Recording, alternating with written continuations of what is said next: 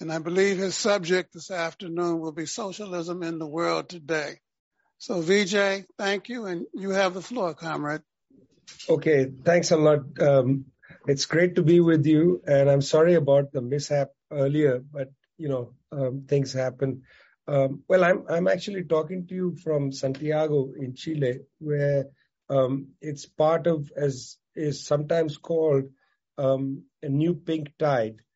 My sense is that, and I want to start here um, before we move on to perhaps the most important and and and um, uh, significant issues, which is to try to analyze what is socialism today. I want to start here because there have been a range of uh, center left and left governments that have emerged, whether it's Colombia, which is soon going to inaugurate for the first left wing government since that country attained its independence in 1810, uh, the government of Gustavo Petro and Francia Marquez, both uh, with deep roots in the left movement in that country, both people who ran with a left agenda um, in a coalition that included various popular movements, including uh, the former FARC, now known as Comuna, and the Communist Party and others.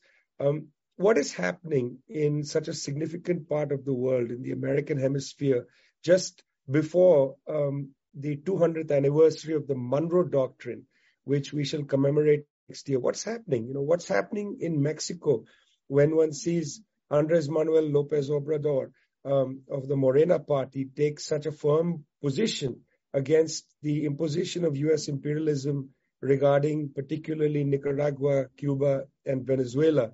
What's going on here? What's going to happen when Lula most likely will win the election in Brazil in either early October in the first round or in late October in the second round? What's going on? um, it's significant to ask that question. Well, first, as I said, let's start here and then let's talk about what is socialism and what is socialism today.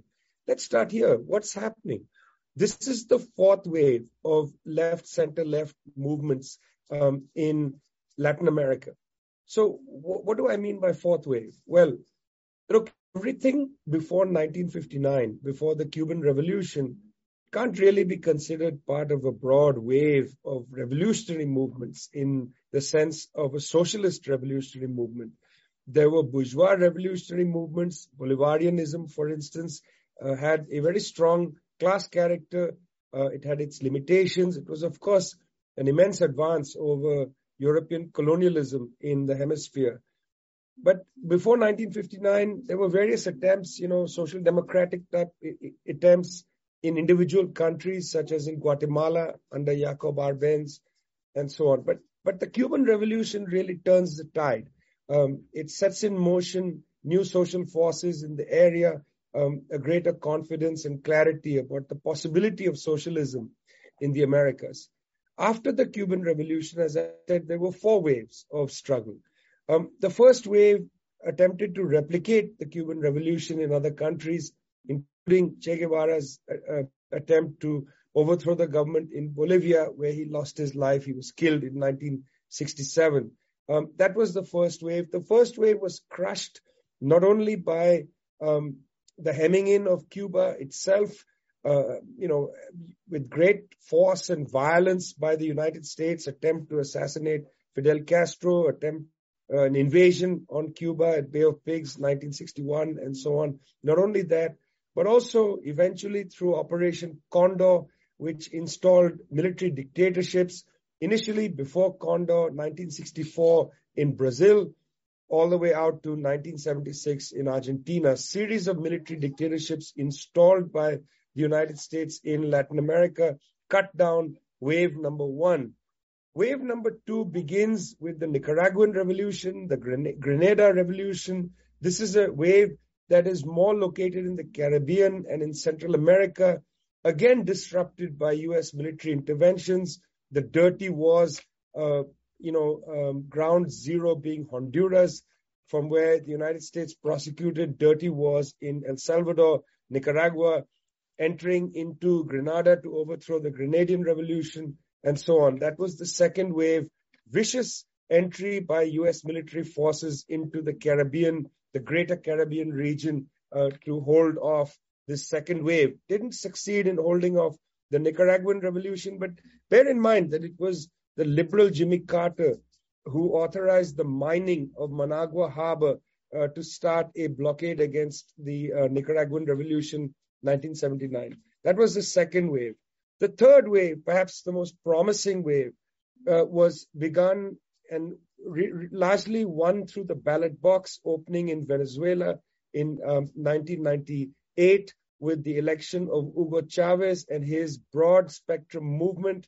Um, that wave was occasioned and, and, advanced through high commodity prices, um, through the United States being distracted by events in the Middle East and so on. And eventually you saw that wave uh, pierce through um, a social democratic barrier because these governments understood that um, they could use high commodity prices, the royalties from those commodity prices to drive a social welfare agenda, but not country by country, but regionally. I think the great advance of the breakthrough in 1998 was the idea of Bolivarianism uh, to create a kind of continental system of regional trade using regional forms of currency payments in cross-border trade and so on. Um, but at the same time, to utilize these developments not to advance the cause of national bourgeoisies, uh, but to uh, drive a socialist program inside these countries. What I consider to be significant about the Cuban dimension of this particularly third wave was that it took the two concepts of the Cuban Revolution and brought them into South America and other parts of Latin America. And that's number one, sovereignty, fighting for the sovereignty of your country, of your region as well, not just your country. And the second principal con- concept is dignity, fighting for the dignity of your people, eradicating hunger, eradicating homelessness, eradicating the, uh, you know, people not having medical care, eradicating illiteracy and so on uh, the twin concepts of sovereignty and dignity, which is really an advance that uh, Cuban Marxism uh, provides for these revolutionary waves. That was significant for wave number three. Wave number three was disrupted by the hybrid war pushed by the United States government, particularly against Venezuela, by the collapse of oil prices, um, by you know really interesting forms of political interference in in Brazil, what we call lawfare, but also in other countries. Look at the situation that was met um, by developments in, um, in, in Cuba, where after a brief opening during Obama, um, Trump comes in and, and, tries to throttle the Cuban revolution with 243 new measures. Uh, this was part of the attempt to derail the third wave of revolutionary developments in Latin America. The fourth wave uh, which we're seeing now, comes at a time of depressed commodity prices, comes at a time when the United States is being extraordinarily aggressive in Latin America, particularly because it fears the entry of China. I'm going to return to that later. Um, and because uh, these bourgeoisies are now simply not challenged sufficiently by social and political movements in their own countries. So we are seeing objectively that this fourth wave is more a social democratic wave than a socialist wave. Um, it's keener in a sense in protecting the sovereignty of, of these countries, um, making alliances with the national bourgeoisie, not so keen on driving an agenda of dignity uh, within the country. Hunger eradication, for instance, not high on the agenda in Chile, for instance, or in uh, what I would imagine will be the agenda in Colombia. Certainly not there in Argentina, where the government was quite pleased um, with great internal dissent to go to the IMF um, and cut a deal with the IMF, which increases austerity. Okay, so why I wanted to start here, not only to locate what I'm thinking about from this location, but also to talk a little bit about the fact that socialism isn't something that you take from your head into the world. Uh, Marx and Engels write in um, the German ideology that socialism is, or communism actually is, is the word they use. This is in 1846. They say communism is the real movement of history. That's an interesting phrase. Um, that's a really interesting phrase.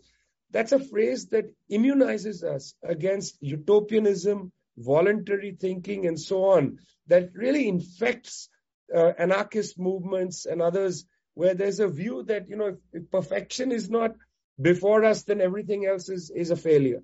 Um, no, we have to look at the real currents of history, the real objective uh, possibilities uh, where, for instance, a vanguard party can insert itself to drive an agenda forward. Um, there's no point trying to drive an agenda forward in a sectarian way. Have to drive an agenda forward alongside motions of history that could be accelerated, uh, but can't be invented out of whole cloth. And I think that's the understanding that left movement has in Latin America now. The point is to look constantly for opportunities to strengthen the left bloc, to drive and accelerate a left agenda, but yet to uh, recognize that with low commodity prices, with a very aggressive United States knocking at the door and so on, where, you know, it's not that these are fabricated problems. There was a coup d'etat in 2009 in Honduras against the government of Zelaya. Again, not a left government, but a center left formation. Um, and then there was a, a coup d'etat against the government of Evo Morales in Bolivia. Again, uh, a government for 14 years that had improved the conditions of people's lives, that had tried to drive the agenda of sovereignty and dignity, overthrown by a U.S. instructed coup in 2019, just yesterday, as it were. So for this current period, it's not like the aggressiveness of the United States has diminished into some sort of liberalism, not on display. Um, so that's how I wanted to begin. Socialism is the real movement of history. Um, I think it's incumbent on people who are socialists, who are in a communist movement trying to drive a socialist agenda, to be quite aware of this, to be quite aware of the fact that, um, you know, one cannot fantasize about um, you know, just installing socialism, but always looking for opportunities, uh, looking to see where spontaneous developments break out amongst the working class, the peasantry, and other important allied classes. When spontaneous, um, you know, developments take place, how does a class project get um, driven into it? This is actually very important, and I want to pause here to to make a cautionary note about the absence of working class organizations of genuinely serious Marxist organizations. The two examples to look at immediately are Egypt in 2011 and Sri Lanka right now. In Egypt in 2011, it was a mass uprising. The left was superbly weak in the uh, Tahrir Square uprising that took place. Um, the only major organized force apart from the um, established forces, which are the bourgeoisie and the military, the only uh, force that was capable of challenging them was not a left organization, but the Muslim Brotherhood. And in fact, it took the reins of the uprising in Tahrir Square in 2011. And then the principal clash became between the Muslim Brotherhood and the military, and the military prevailed um, General Abdel Fattah al Sisi then became President Sisi. The absence of a class project um, available to give direction, to give form and force uh, to a spontaneous uprising, the casualty was the people there. Um, that's a, a, really important lesson to take from Egypt, but it's not a lesson that we always take. Look at Sri Lanka. Sri Lanka, mass demonstrations. Now, there's some question about the character of these demonstrations. Set that aside for now. Nonetheless, mass demonstrations against the Rajapaksa um, grip on power in Sri Lanka. Um, the two brothers in charge of the country on behalf of the Sri Lankan ruling class. Two brothers run out of office in Sri Lanka this last month, just like um, Hosni Mubarak was run out of office in Egypt. Um, Mahinda Rajapaksa runs off to a naval base, and his brother Gotabaya Rajapaksa goes off to um, to Singapore. Well, what does what happens? Where's the left force to give direction? Where is the Marxist class project to give direction to this uprising? Uh, not available, and therefore, because of the weakness of the left in that sense, um, the uh, Sri Lankan bourgeoisie turns to an old war horse, Ranil Wickremesinghe, and asks him essentially to take over the country. Mr. Wickremesinghe's party only has one member of parliament, uh, that's himself. And he was basically backed by the Rajapaksa parliamentarians to bring him into office. He continues the state of emergency, promises to bring US imperialism into Sri Lanka and so on, Sri Lankan ruling class pretty happy, sends in the military to smash the protesters. The US ambassador goes to shake his hand in a photo opportunity, puts the picture up on Twitter. Um, the absence of a working class Marxist political project is, un- is not available there when spontaneous uprisings take place. You know, we are in a time now when more and more spontaneous uprisings are going to take place. The example of Latin America on the one side and of Egypt, Sri Lanka on the other uh, remind us of the absolute importance both of being uh, quite clear sighted, clear sighted about the exact situation in the world that we live in. In other words, you can't accelerate um, in a voluntaristic way. Uh, you have to be precise. You have to observe uh, the conjuncture. You have to observe the real movement of history. On the other side, you can't just you know, um, liquidate the left project because if you liquidate the left project, when the spontaneous movement of history takes place, when people rise up against um, the, the, the crippling um, austerity conditions put in place by the International Monetary Fund, both in Egypt and in Sri Lanka, when the people rise up in the real movement of history, the class project is simply not available. So when we think about socialism today, the task of the socialist to, is to build that class project and strengthen, build, strengthen working class power, clarity, confidence, and so on. Um, the, you know, when people say, well, you know, this movement is basically anachronistic, it's had its day and so on, we, one doesn't listen to them. Don't engage with that argument. Um, we have to keep our eyes firmly on the task at hand uh, which is building class power, building vanguard organization in order to constantly accompany the motion of popular uh, development, popular movements, and so on until there's that spontaneous breakthrough where we need to insert ourselves, insert the clarity of our theory, insert the clarity of our discipline, um, insert the fact that we are needed to shape uh, the movements as they develop. It's very interesting. After Tahrir, I, I had gone to report in Egypt on the uprisings and I had encountered a lot of reporters. One of them was a reporter from the Boston Globe, very nice man, um, you know, very decent liberal gentleman. Um, he, after the Tahrir debacle, wrote a book called Once Upon a Revolution, which is a very good book. Unfortunately, of course, you know, he opens the book by attacking the Russian Revolution for, for no reason. But actually for a reason. He says that, look, the problem with the Russian Revolution was that there was this centralized party that came in and charged. The good thing about Egypt was there was no force like that. But then he says, well, but sadly, because there was no force like that, you ended up with utter uh, chaos and the military reasserts itself. And there's a point in the narrative, which is a very nice narrative of the revolution, where he says that, look, at this point, the somebody should have gone and seized Maspero, which is the building which houses communications, um, you know, uh, radio, television, and so on. Somebody should have gone and seized Maspero. But who? Who is the somebody? Where's the class project, you know, with the theory of revolution, um, disciplined people who are going to go and do that? Uh, who? I mean, you know, he says somebody as if you conjure it out of thin air. But that's the work of building the Marxist class project building the disciplined cadre, building people with a theory, with the capacity to understand what to do in a revolutionary situation, not to go too far ahead of people. In other words, accompanying people in their struggles, but at the same time, when the spontaneous uprising of people occurs, to act decisively, uh, not to dither, but to act decisively. At that point, seize the means of information, um, provide leadership to the movement, and so on. Uh, that's precisely what one joins a communist formation for, um, accompanying people in a time when there's the building of a revolutionary wave, but at the moment of the spontaneous rising, asserting yourself and your theory and your discipline and your class project uh, to the front. Uh, uh, it might have to contest other class projects as well. But precisely if there is no working class project contesting for leadership, then that is basically an empty space. And then forces like the Muslim Brotherhood assert themselves, or the military returns, as in Egypt or in Sri Lanka, the ruling class simply sends in their old war horse in the name of Ranil Wickremesinghe.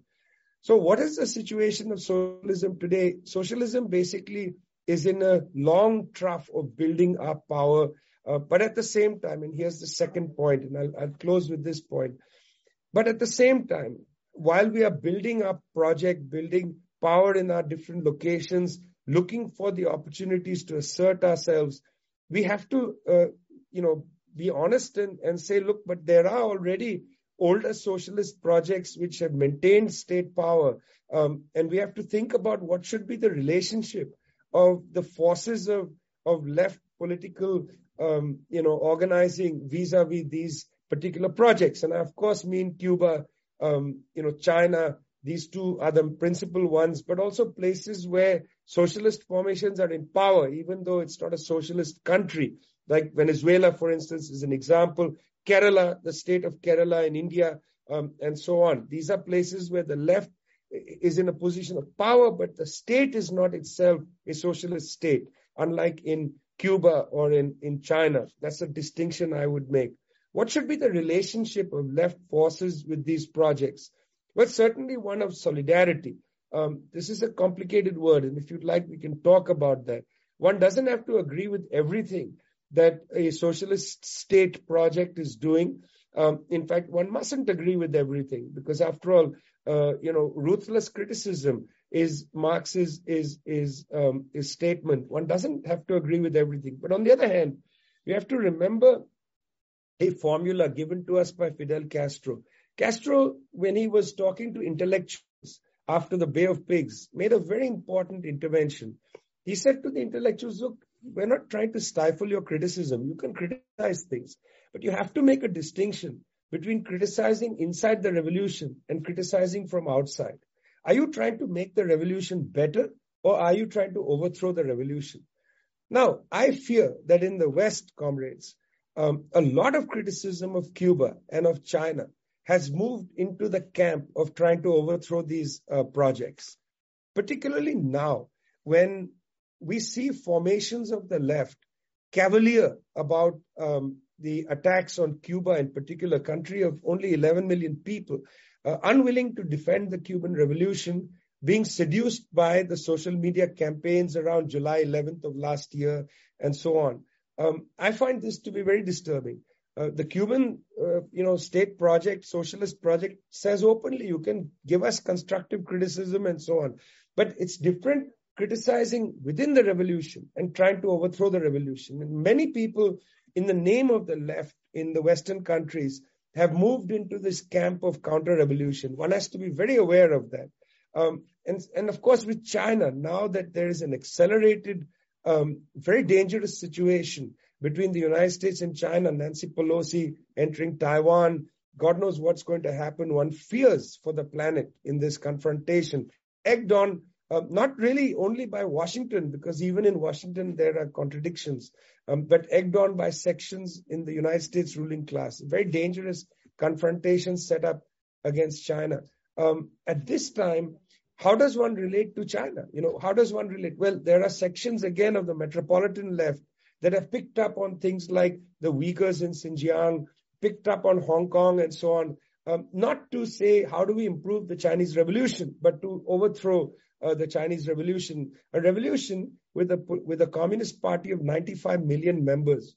You can't defeat Iraq, you can't defeat Afghanistan. It's a hallucination to believe the United States will be able to defeat China without bringing the world to Armageddon or at least to the edge of Armageddon. So a lot of the left has allowed itself to be weaponized into this, this, you know, fanciful attack on social media against anti-imperialists, as it were. We are proud to be anti-imperialists. Don't have any problem there.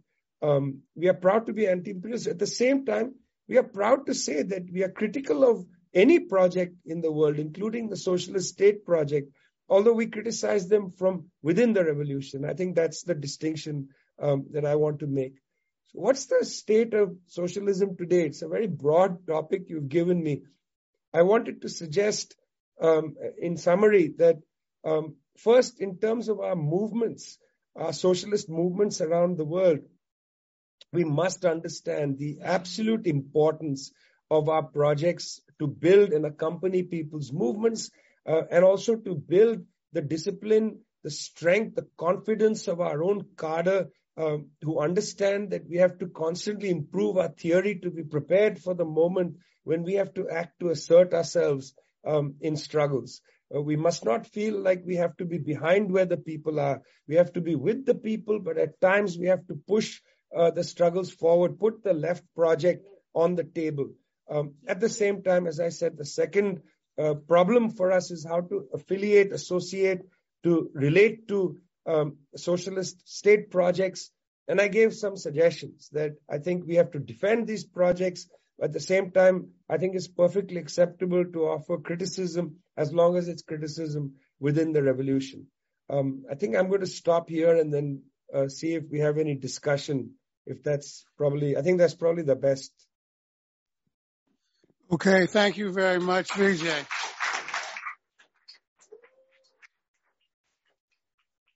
I'm,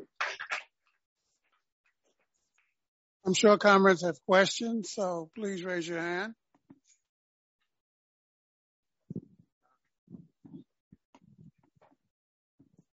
Um, thank you so much for everything you said. Um, I have a question as, you know, uh, a new communist, as like a growing communist who maybe isn't educated on all aspects of uh, the movement yet.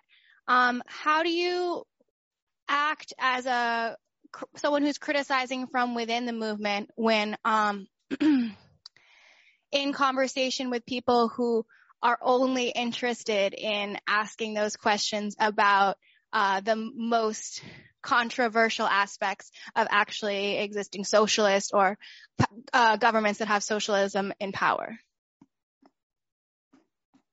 Should we go one question at a time and just answer that? How how would you like this? Sure. Yeah, one at a time. Okay. That's a really good question. And let me tell you, firstly and quite honestly, there is no easy answer to that question. Um, you know, I, I, I won't say that I spend a lot of time on social media, but I do get into some, you know, I guess brawls or at least people attack me a lot, particularly on China. Uh, why? You see, there is a, a, a, a, maybe it's a sentiment that wants to say, oh, you're not, if you don't attack the Chinese government on Xinjiang and on what's happening with the Uyghurs, then everything you say is irrelevant. I mean, there's a, that's a kind of posture that's put to people on the left. And it boxes people in and you feel sort of disarmed. What does one to say? um, you don't maybe don't know enough about what's happening in Xinjiang or about the Uyghurs, and you know you don't have enough confidence to say much. And but of course you know that on the say at the same time. Uh, about a million people were killed by the United States in Iraq, and the person challenging you on this has said nothing about U.S. imperialism and the actual wars uh, against places like Afghanistan and Iraq and so on. Well, if you start raising those issues, they say, well, now you are a whataboutist. Very interesting phrase, whataboutism. Whataboutism comes from Ireland, or rather the British occupation of Ireland. Um, in the 1970s, I believe, or maybe the, yeah, in the 70s or early 80s, um, the Irish Republican Army began to attack civilian targets in London, making the claim that, you know, uh, the British colonial forces in um, the north of Ireland had been attacking civilians. Now, when challenged, the IRA responded, you know, they were bombing pubs and so on. They responded saying, well, you know, you've been attacking civilian targets in the north of Ireland, so we are bringing the war to you in London. Well, in the British newspaper, the phrase whataboutism came, saying that, well, these people from, from the Irish Republican side who are defending the attacks in London, they are whataboutists. They don't want to deal with the fact of the attacks on the pubs, they keep saying, well, what about the attacks over there? Now, it turns out that this phrase is a form of information warfare that comes from British intelligence, but let that be for, for a moment. Um, well, if you start saying, well, what about Iraq? You know, what about Yemen? Let's talk about that. Why do you keep raising the question of Xinjiang, where a million people have not been killed? You know, we know that a million people were killed in Iraq. You're unwilling to deal with that, but you keep wanting to talk about Xinjiang one has to have a great deal of fortitude to talk to these people, especially online, because there's a lot of information warfare that takes place. And I, I don't want to come off as a kind of paranoid nutcase, but let me tell you that every generation learns afterwards about the kind of projects that intelligence has wielded in the previous generation. Okay. I wrote a book about that, Washington Bullets. You can go and read it. The CIA documents about how they disarmed the left on this issue or that issue. In fact, I found in the CIA archives a text about how uh, a gentleman in Taiwan was saying we should use the Muslims inside China as a weapon against the Chinese Communist Project. Quite interesting. That's from the 1950s. So one of the things is it's quite okay to say, look, we don't know what's going on there, or that, you know, there's somebody in China saying X, Y, Z. Let's go and find out. Or maybe the party wants to hold a study group where you engage people in China and try to learn what's happening. Um, you know, I, I've tried to do that myself.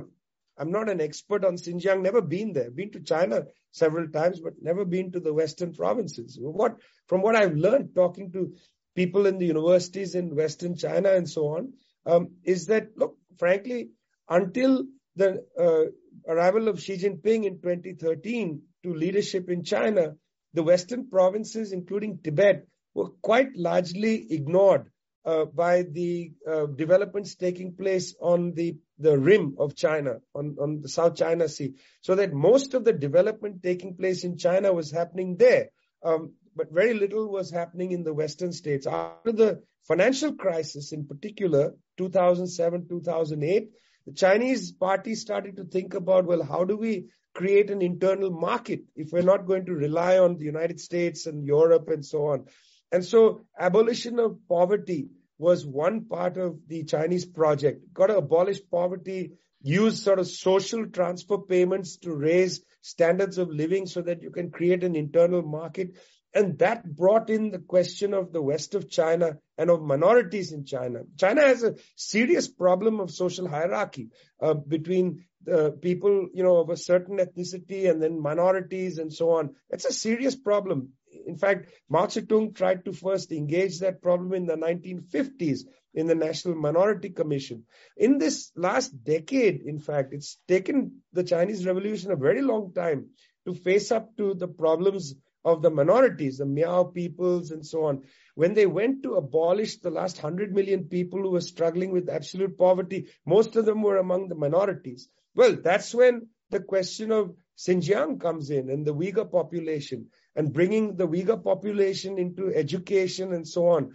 At the same time, it turned out that in Xinjiang, there was radicalization. Xinjiang borders Afghanistan, borders um, Central Asia, and so on. A lot of the kind of radicalized currents, um, you know, the Islamic movement of Uzbekistan, Al Qaeda, ISIS, and so on, had begun to influence uh, disaffected young people in Urumqi and other big cities in, in, in Xinjiang province. In fact, I met some of these fellows on the border between Turkey and Syria. They are hardcore jihadis fighting against the government in Syria. Um, now the headquarters of their movement, the East Turkestan movement, actually is not in, in, in Xinjiang. It's not even in Central Asia. It's now in Idlib in Syria. That's where their base is. Um, so they faced that problem, and the Chinese government was trying to deal with all these problems. So what they didn't do, they didn't do what the Russians did twice in Chechnya, was basically invade Chechnya and use armed force to destroy all the cities. That's not what they did not do. Uh, what they did do is to bring in some of the radicalized people into re-education camps. Now, let me put something to you. Um, can we have a serious discussion of what to do with people who are joining terrorist organizations? You know, what does one do in a society? Um, you know, do you kill them all? That's the preferred United States solution. That's what the Russians under Yeltsin did. Um, and Putin, the first time he became president in Chechnya. Is that the solution? But that's not what the Chinese did. Can we have an adult discussion about that? Apparently not apparently those who are so against the Chinese revolution are unprepared to have an adult discussion about this. They would want to say rather that those who want to have an adult discussion are genocide deniers. So there's no discussion then. That's what Fidel meant. Can we have a conversation inside the revolution versus outside? They want you to say we condemn the Chinese revolution. Well, I, I'm, I'm sorry, I don't. But I want to have an adult discussion about what's happening in, in Urumqi, in Xinjiang province in, in general. Well, they don't want to have that. They want to just name call that. Is it genocide? Is it not genocide? Even in, in Iraq, I've never used the word genocide, but the United States killed over a million people in Iraq. Um, you know, but we are not using the word genocide to describe it. I'd like to have an adult conversation about the U.S. invasion and occupation of Iraq. So that, my friend, is how I would approach these answers. You know, if people are interested in having a serious adult conversation, let's go. If you're just going to name call, then where's the room to have a conversation?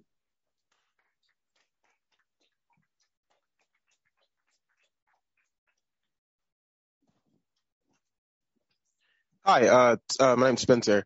Uh, your talk on uh, these like revolutionary, like spontaneous moments uh, really resonated with me because I got my start with uh, like organizing uh, with the 2020 uprisings in uh, America. And looking back on it, it seemed like you know there was so much stuff going on. It seemed like a, a perfect storm almost. You had uh, people who were kind of rediscovering class consciousness with the COVID pandemic. You had people out in the streets, like actually fighting the police a lot, and you had a lot of people in cities all across America, either burning down police stations or even out west, uh, very short-lived, like uh, people taking and, uh, and holding territory away from the police. So I guess my question to you is, looking at the 2020 uh, situation, do you think like would you consider that a potential like missed like revolutionary moment that like could have been taken advantage of if there's a strong enough left at the time? You're talking about, I, I, think, I'm guessing, you're talking about the Black Lives Matter wave of protests. Um, yes. Yeah. So, Spencer, that's a different issue, actually. Um, in the United States, I would say that punctually, you know, I, have forgotten the statistic, but I think one point something people are killed by the police every day.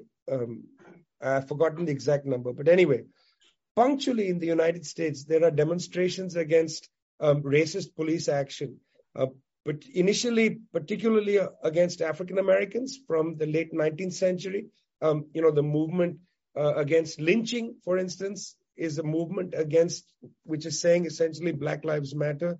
Um, right um, up to the present, there's repeated and punctual uprisings against the form of a racist state which operates against certain people, uh, black and brown people with extreme violence. Um, that's not exactly the same as a revolutionary situation in the United States. So I, would like to say two things. One is, yes, I feel, I, I'm just speaking on a personal basis. I felt that there was the absence of a left project inside Black Lives Matter. Um, I felt that too quickly it was allowed, it was uncontestedly allowed to go get absorbed in a kind of bourgeois liberalism, you know, which includes the kind of mainstream Democratic Party. Um, you know, let's elect a Democrat and it's all going to end. This is a, a constant theme uh, of absorption of, of, of, energy that comes from below, uh, energy then dragged into the mainstream of the Democratic Party. Um, I think that's, again, as punctual as these uprisings is this drawing away of the energy. So there was no, it seems to me at least, uh, from a limited vantage point, that there was no left project regarding Black Lives Matter, and that needs to be constructed. You've got to go back and read, um, you know, earlier figures in the United States, um, you know, who wrote about, uh, you know, what would be a left project regarding, um, you know, policing in the United States. How do you contest the racist state structure um, in a way that then makes alliances with trade union movements and others? It's a it's a fact that you know, when Black Lives Matter protests happen, why doesn't the trade union, why don't the trade unions come onto the street in large numbers? You know, why don't they blow the whistle and say, we're going to send, you know, 5,000 Teamsters into the protests? Um, you know, why don't they join um, directly as a Black Lives Matter plus workers protest and so on? We saw that in India during the farmers' struggle. When the farmers went out on a big strike for a whole year, trade unions came and joined them explicitly, not like trade unionists coming to join the protest, but the unions blew the whistle and sent people. Um, women's movement came out again. The leaderships blew the whistle and people came out. It's different from individual members coming or locals joining. Um, I'm talking about the full heft of the movement sending. So there needs to be a lot of building with other formations in a country like the United States to build the class project, you know, I mean, it, it's a question worth asking. What is the what is the project, the left project in the United States today? What's the class project? You know, um, what is the what are the sets of various um, you know uh, approaches to different fragments of uprising, like Black Lives Matter, like perhaps the wave now of of, of unionization at places like Starbucks and Amazon and Trader Joe's and so on. You know, places where the liberal bourgeoisie shops actually. That's interesting. Trader Joe's, Starbucks, and so on. Um, what's the class project there? Is there a way we can envisage what's happening beyond the um, the local victories at this or that Amazon, you know, shipping plant or at a Starbucks and so on? What's the class project? It's not clear to me what that is, and I might not be looking at the right thing. So, as I said, from my vantage point, so yeah, at something like a wave, punctual, repeated wave of protests like Black Lives Matter, I think there needs to be a real sense of how to push other formations in the United States to take uh, a position on these kind of demonstrations. You know, how a class project can give leadership to it. Uh, so that it doesn't quickly and vacuously get sucked into mainstream Democratic Party or into NGOism. How do you enter that space to ensure that that energy isn't diverted, which is what happens? Spencer, I'm not answering your question. I'm just sort of putting forward a kind of, uh, you know, um, a grammar, as it were, for you to think about how to answer the question.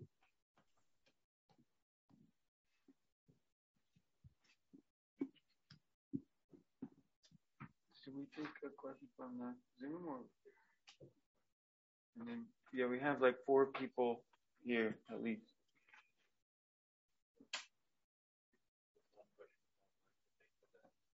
Okay. We'll take one question from online and then we'll continue with questions from the audience. Uh, oh, there's two, guess. Oh, okay.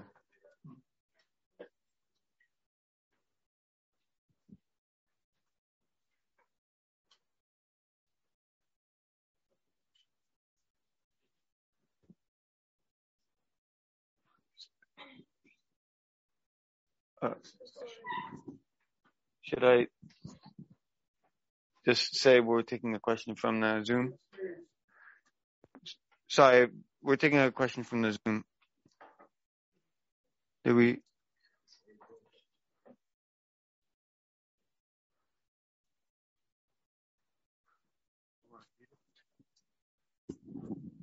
This is a question from Vivian, uh, Vivan. Uh, it says, you know, there's something of an obsession amongst the Western anarchist organizing bloc with activating, reclaiming, and centering the lumpen proletariat, which goes hand in hand with social organizations supplanting principled class struggle, we say without discounting their relevance. I'm curious about an example like Petro and Marquez. Could you talk a little bit about how they have avoided this infiltration, especially with a criminal class who are strongly guided by the far right? And perhaps is there a reflective moment wherein we can avoid sectarianism to our anarchist comrades in the US, taking the example of Colombia's resistance to infiltration from liberalism slash NGOism, not to deify Petro? That's a great question. Um, that's a really, really thoughtful question. It's going to be hard to uh, answer it just in a few minutes. But here's here's what I would say. Firstly, firstly, if the issue is anarchism specifically, um, Colombia doesn't actually have a very big tradition of anarchism. Uh, fortunately for the left of that country, as a consequence of that criminal ruling class and the brutality it's inflicted on the population, um, most of the left forces have really quite matured in time into mass struggles, into understanding the capacity and importance of the mass line. Um, and I think that's really what saves um, the bloc that Petro and Marquez have led is that most of the, all of the constituents actually of the left and most of the major constituents of the left participated in the electoral bloc um, have some adherence to the mass line. Um, because they also came out, if not of much earlier politics from the 1950s and 60s, such as of FARC and the Communist Party and others, but even more recent politics, the last 15 years, like Congreso de Pueblos and so on, um, they all have an understanding of the mass line, which was accelerated by the 2019-2020 protest cycles um, in Colombia. Cycles of protests against austerity, but also for the um, Havana peace agreement made between the guerrillas and the state um, for the implementation of that. So the mass line is at the center of their political practice and thinking. That differentiates the situation in a place like Colombia from many of the um, countries of the West, United States, Canada, uh, parts of Western Europe, and so on, where most many left currents don't have an adherence to the mass line. Um, and in fact, there's a, I, I, mean, I'm going to use pretty strong language in this. Um, there's a way in which anarchism hasn't matured uh, into the mass line, where there's quite happy tendency to have small groups, um, to um, be to object to any state project, to object to any state project on the grounds that taking power itself is is an error. Um, you know, it's easy to say we don't want to take power if you're not struggling with hunger. Uh, a country where there's mass hunger, the people who are hungry want to take state power. They want to change the direction of of um, of who controls the state, what should be uh, the use of the social surplus, and so on. Uh, but if you don't suffer from the indignities of everyday life, it's easy to say, "Oh, we are suspicious of taking state power." Um, all of these are a form of, in my opinion, and I'm again using strong language, form of political immaturity um, where people say, well, I, I don't care about, you know, the mass line. We, we don't have a mass line. We have the correct line. And therefore only eight people adhere to that correct line. That's a classic form of sectarianism. Um, of course, many of these people are very noisy on social media and so on, and they appear to, they, they in a way pretend with a few hundred following and so on to have a kind of mass um, you know, they speak for the masses. By the way, this is they claim to represent the masses in an unaccountable way. They are not accountable to the mass line. Um, I would say go back, comrades, and study the importance of the mass line, uh, the importance of rooting uh, your revolutionary work in the struggles of the masses, as I said, accompanying the masses and so on. Um, in the West, there is an affliction of this. This problem has been there for a long time.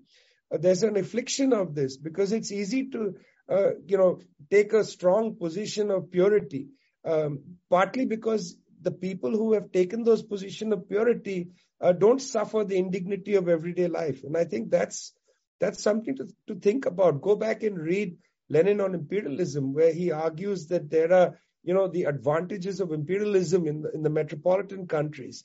Those advantages, those social advantages have an impact on on thinking.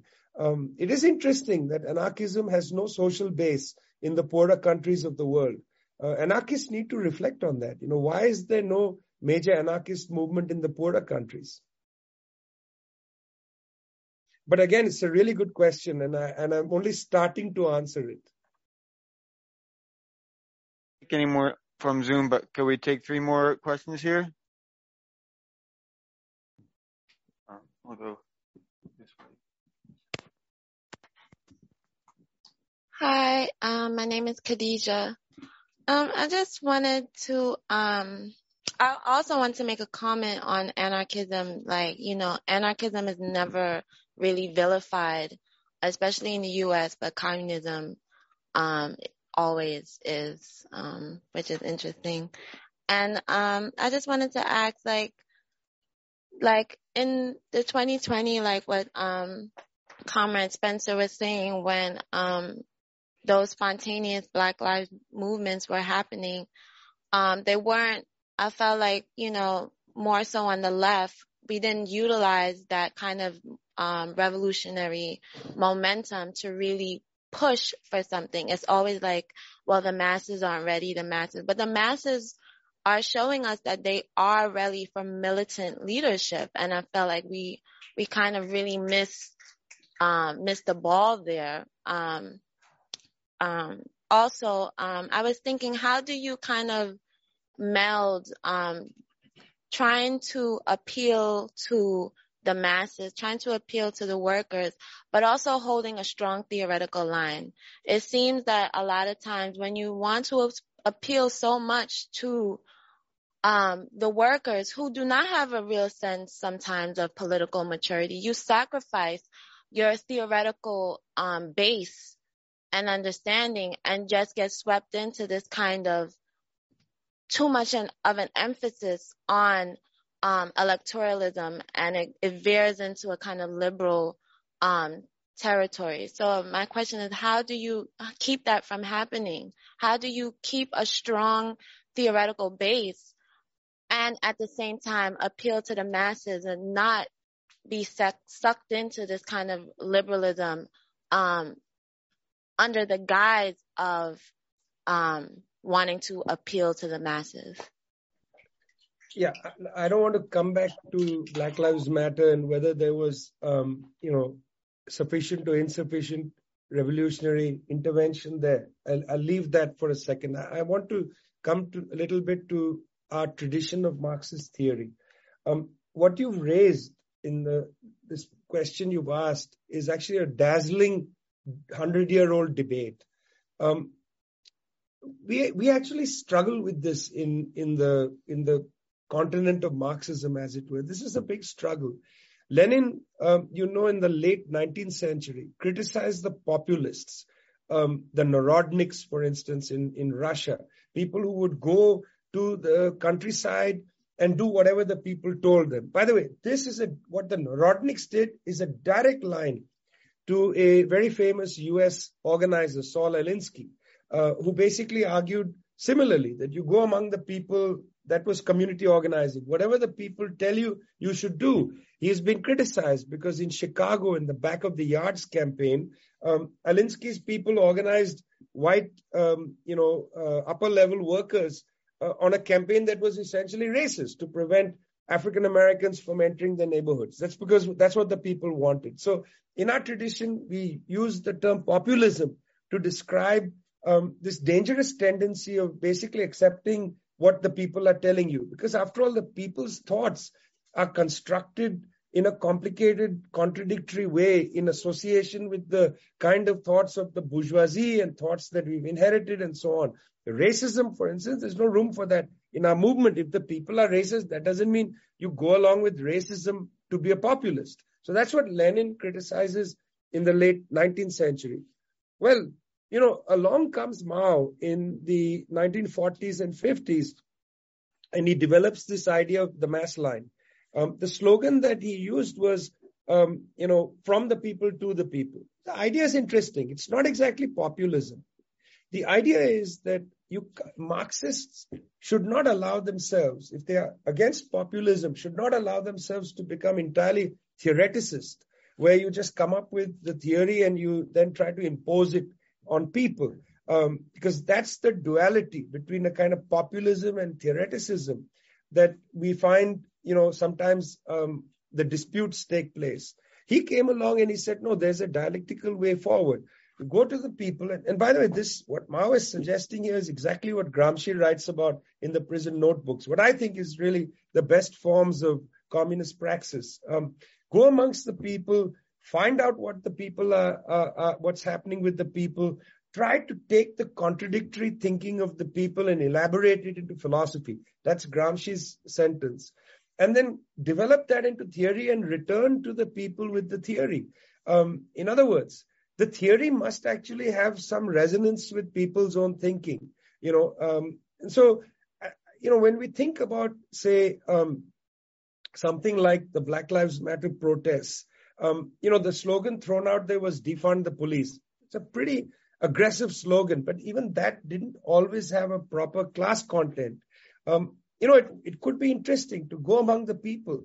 If you're from, say, you know, New York City, go among the people. You've got, you've been building and organizing for years. You understand what uh, contradictory thoughts um, the masses have regarding the police or regarding police violence and so on.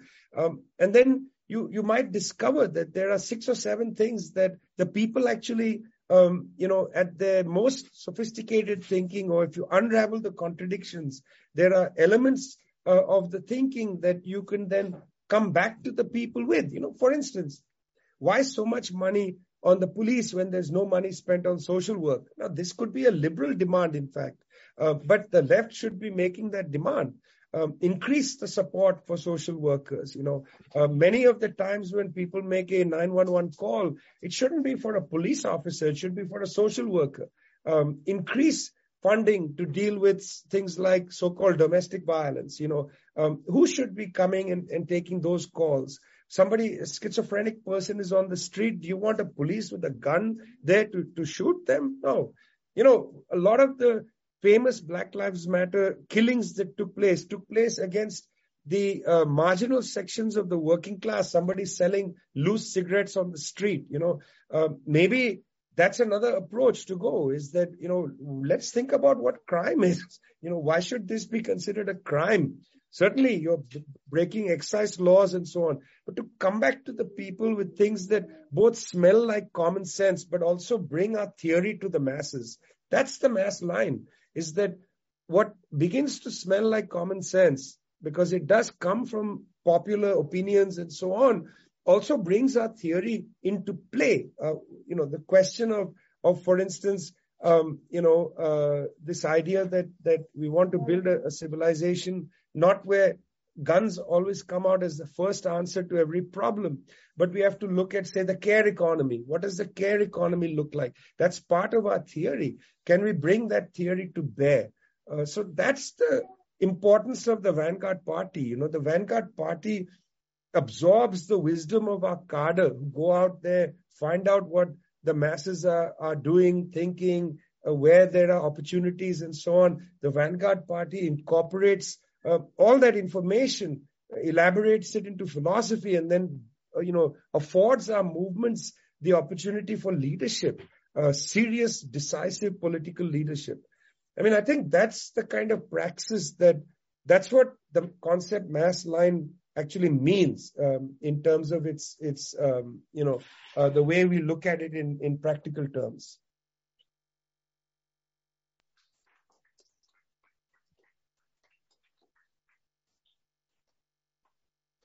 Uh, hi Vijay, my name's uh, Noah. Is she her pronouns? Um, uh, earlier you mentioned uh, the concept of voluntarism. I was wondering if you could um, expand on what that means in our movement and how we avoid it. Yeah, great. Um, so this is actually not a concept that is simply from Marxism. This is there even in, in all kinds of other political theories. The idea is that you can have a vision that, look, here we are. We are in a position of, of terrible crisis, 3 billion people in hunger. And somehow we believe we can just end hunger. Let's end hunger. And you know, people are just going to rise up to end hunger. Who? You know, uh, who is going to be the agent of history here? Uh, the bourgeoisie isn't going to one day say, let's abolish hunger. You know, they will offer that slogan, but they will not bridge the gap between that empty slogan and the practice of actual abolition of hunger. Um, for that, you need a, a, project. You need a class project. Why? Because to abolish hunger, um, means that you have to confront the fact that there is a, um, a section of the ruling class that owns, you know, food industry and is unwilling to just turn over food to people. Um, that's just not how how it's going to work. So you have to confront them. That's the class struggle. Um, voluntarism is a way to go around the class struggle, to assume that you can just change things just like that, you know, that people just do things and uh, blah, blah, blah. Well, it doesn't work like that, friends. I mean, I wish it did, but it doesn't. Um, it would be a much easier thing if you can just short circuit history and, and, and do things, you know, boom, like that. No, we have to engage the class struggle. Why? Because society is organized into classes and classes exist uh, because there are certain people who have, um, you know, interests and they would lose a lot if uh, changes take place. Um, you know, go back, don't take my word for it. Go back to Frederick Douglass uh, the great line which you see quoted all over the place, including by liberals.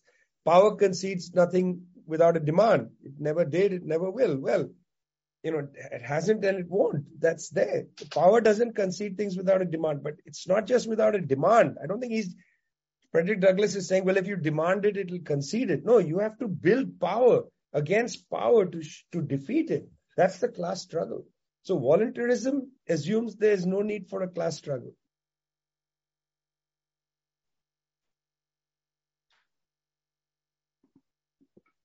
Hi, Vijay. My name is Aiden. I use he, him pronouns. Um, I was, you know, you've said in the past there are several wars that you believe that the United States could cause at like any day and that, you know, the United States is like an extremely like volatile country in that way. And now we're seeing like the real potential of that um, as we take a more aggressive stance towards China. And, uh, you know, you said at the People's Forum, I remember that I don't care what you think about China, just campaign. That's what I care about. And uh, my question is, you have experience with these past anti-war movements, and what are the lessons that we, the younger generation, need to take from the past? Well, look, I don't think anybody can teach anybody how to build an anti-war movement in the United States because um, I don't know. They they just don't seem to I don't want to sound cynical about it. A million people gathered in New York City in 2003 and were not and could not stop the Bush administration from illegally attacking Iraq. And it's an illegal war against Iraq. Um, you know, that's just a fact. There's no UN resolution and so on. Um, did it have an impact? I mean, I, am not sure it did. I, I feel a little on the back foot with your question because right now the United States is very aggressive on China.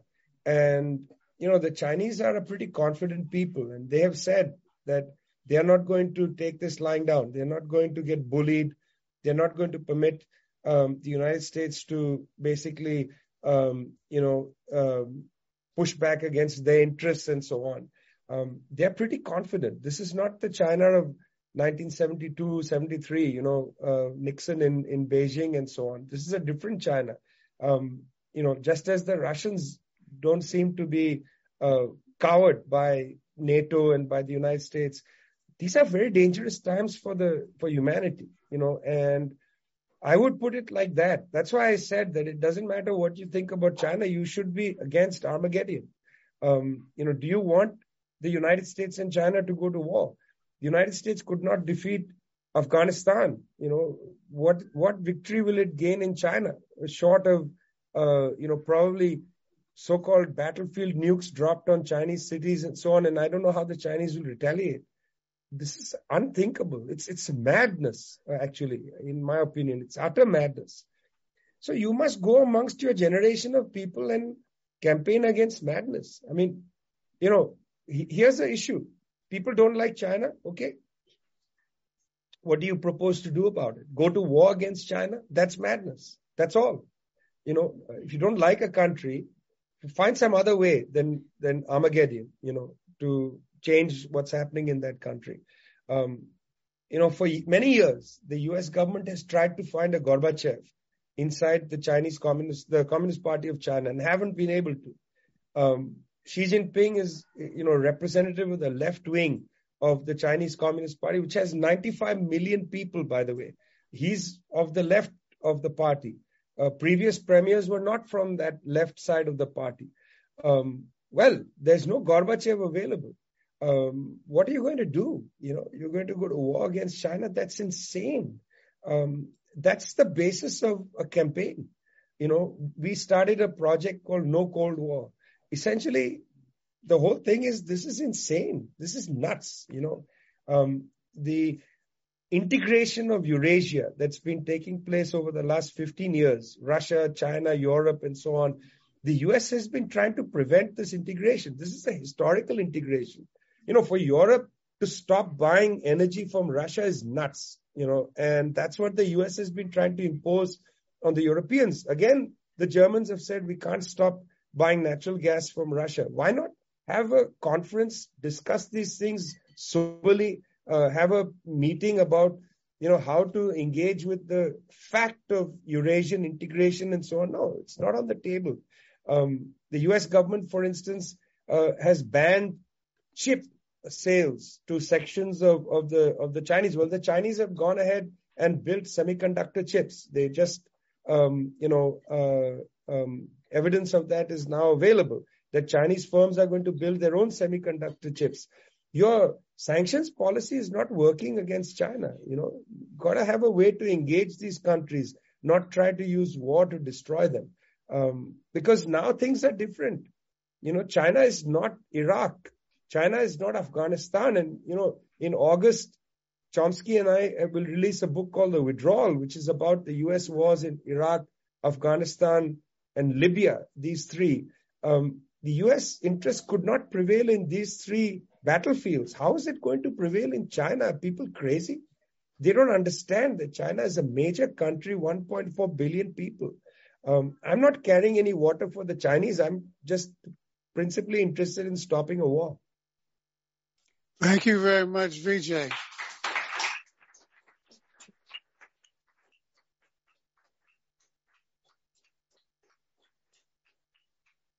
On behalf of the school and on behalf of the YCL and on behalf of our party, we thank you so much for taking time from your afternoon and giving us a framework from which to, or as you put it, uh, a, a, form of grammar to think about these uh, global uh, issues.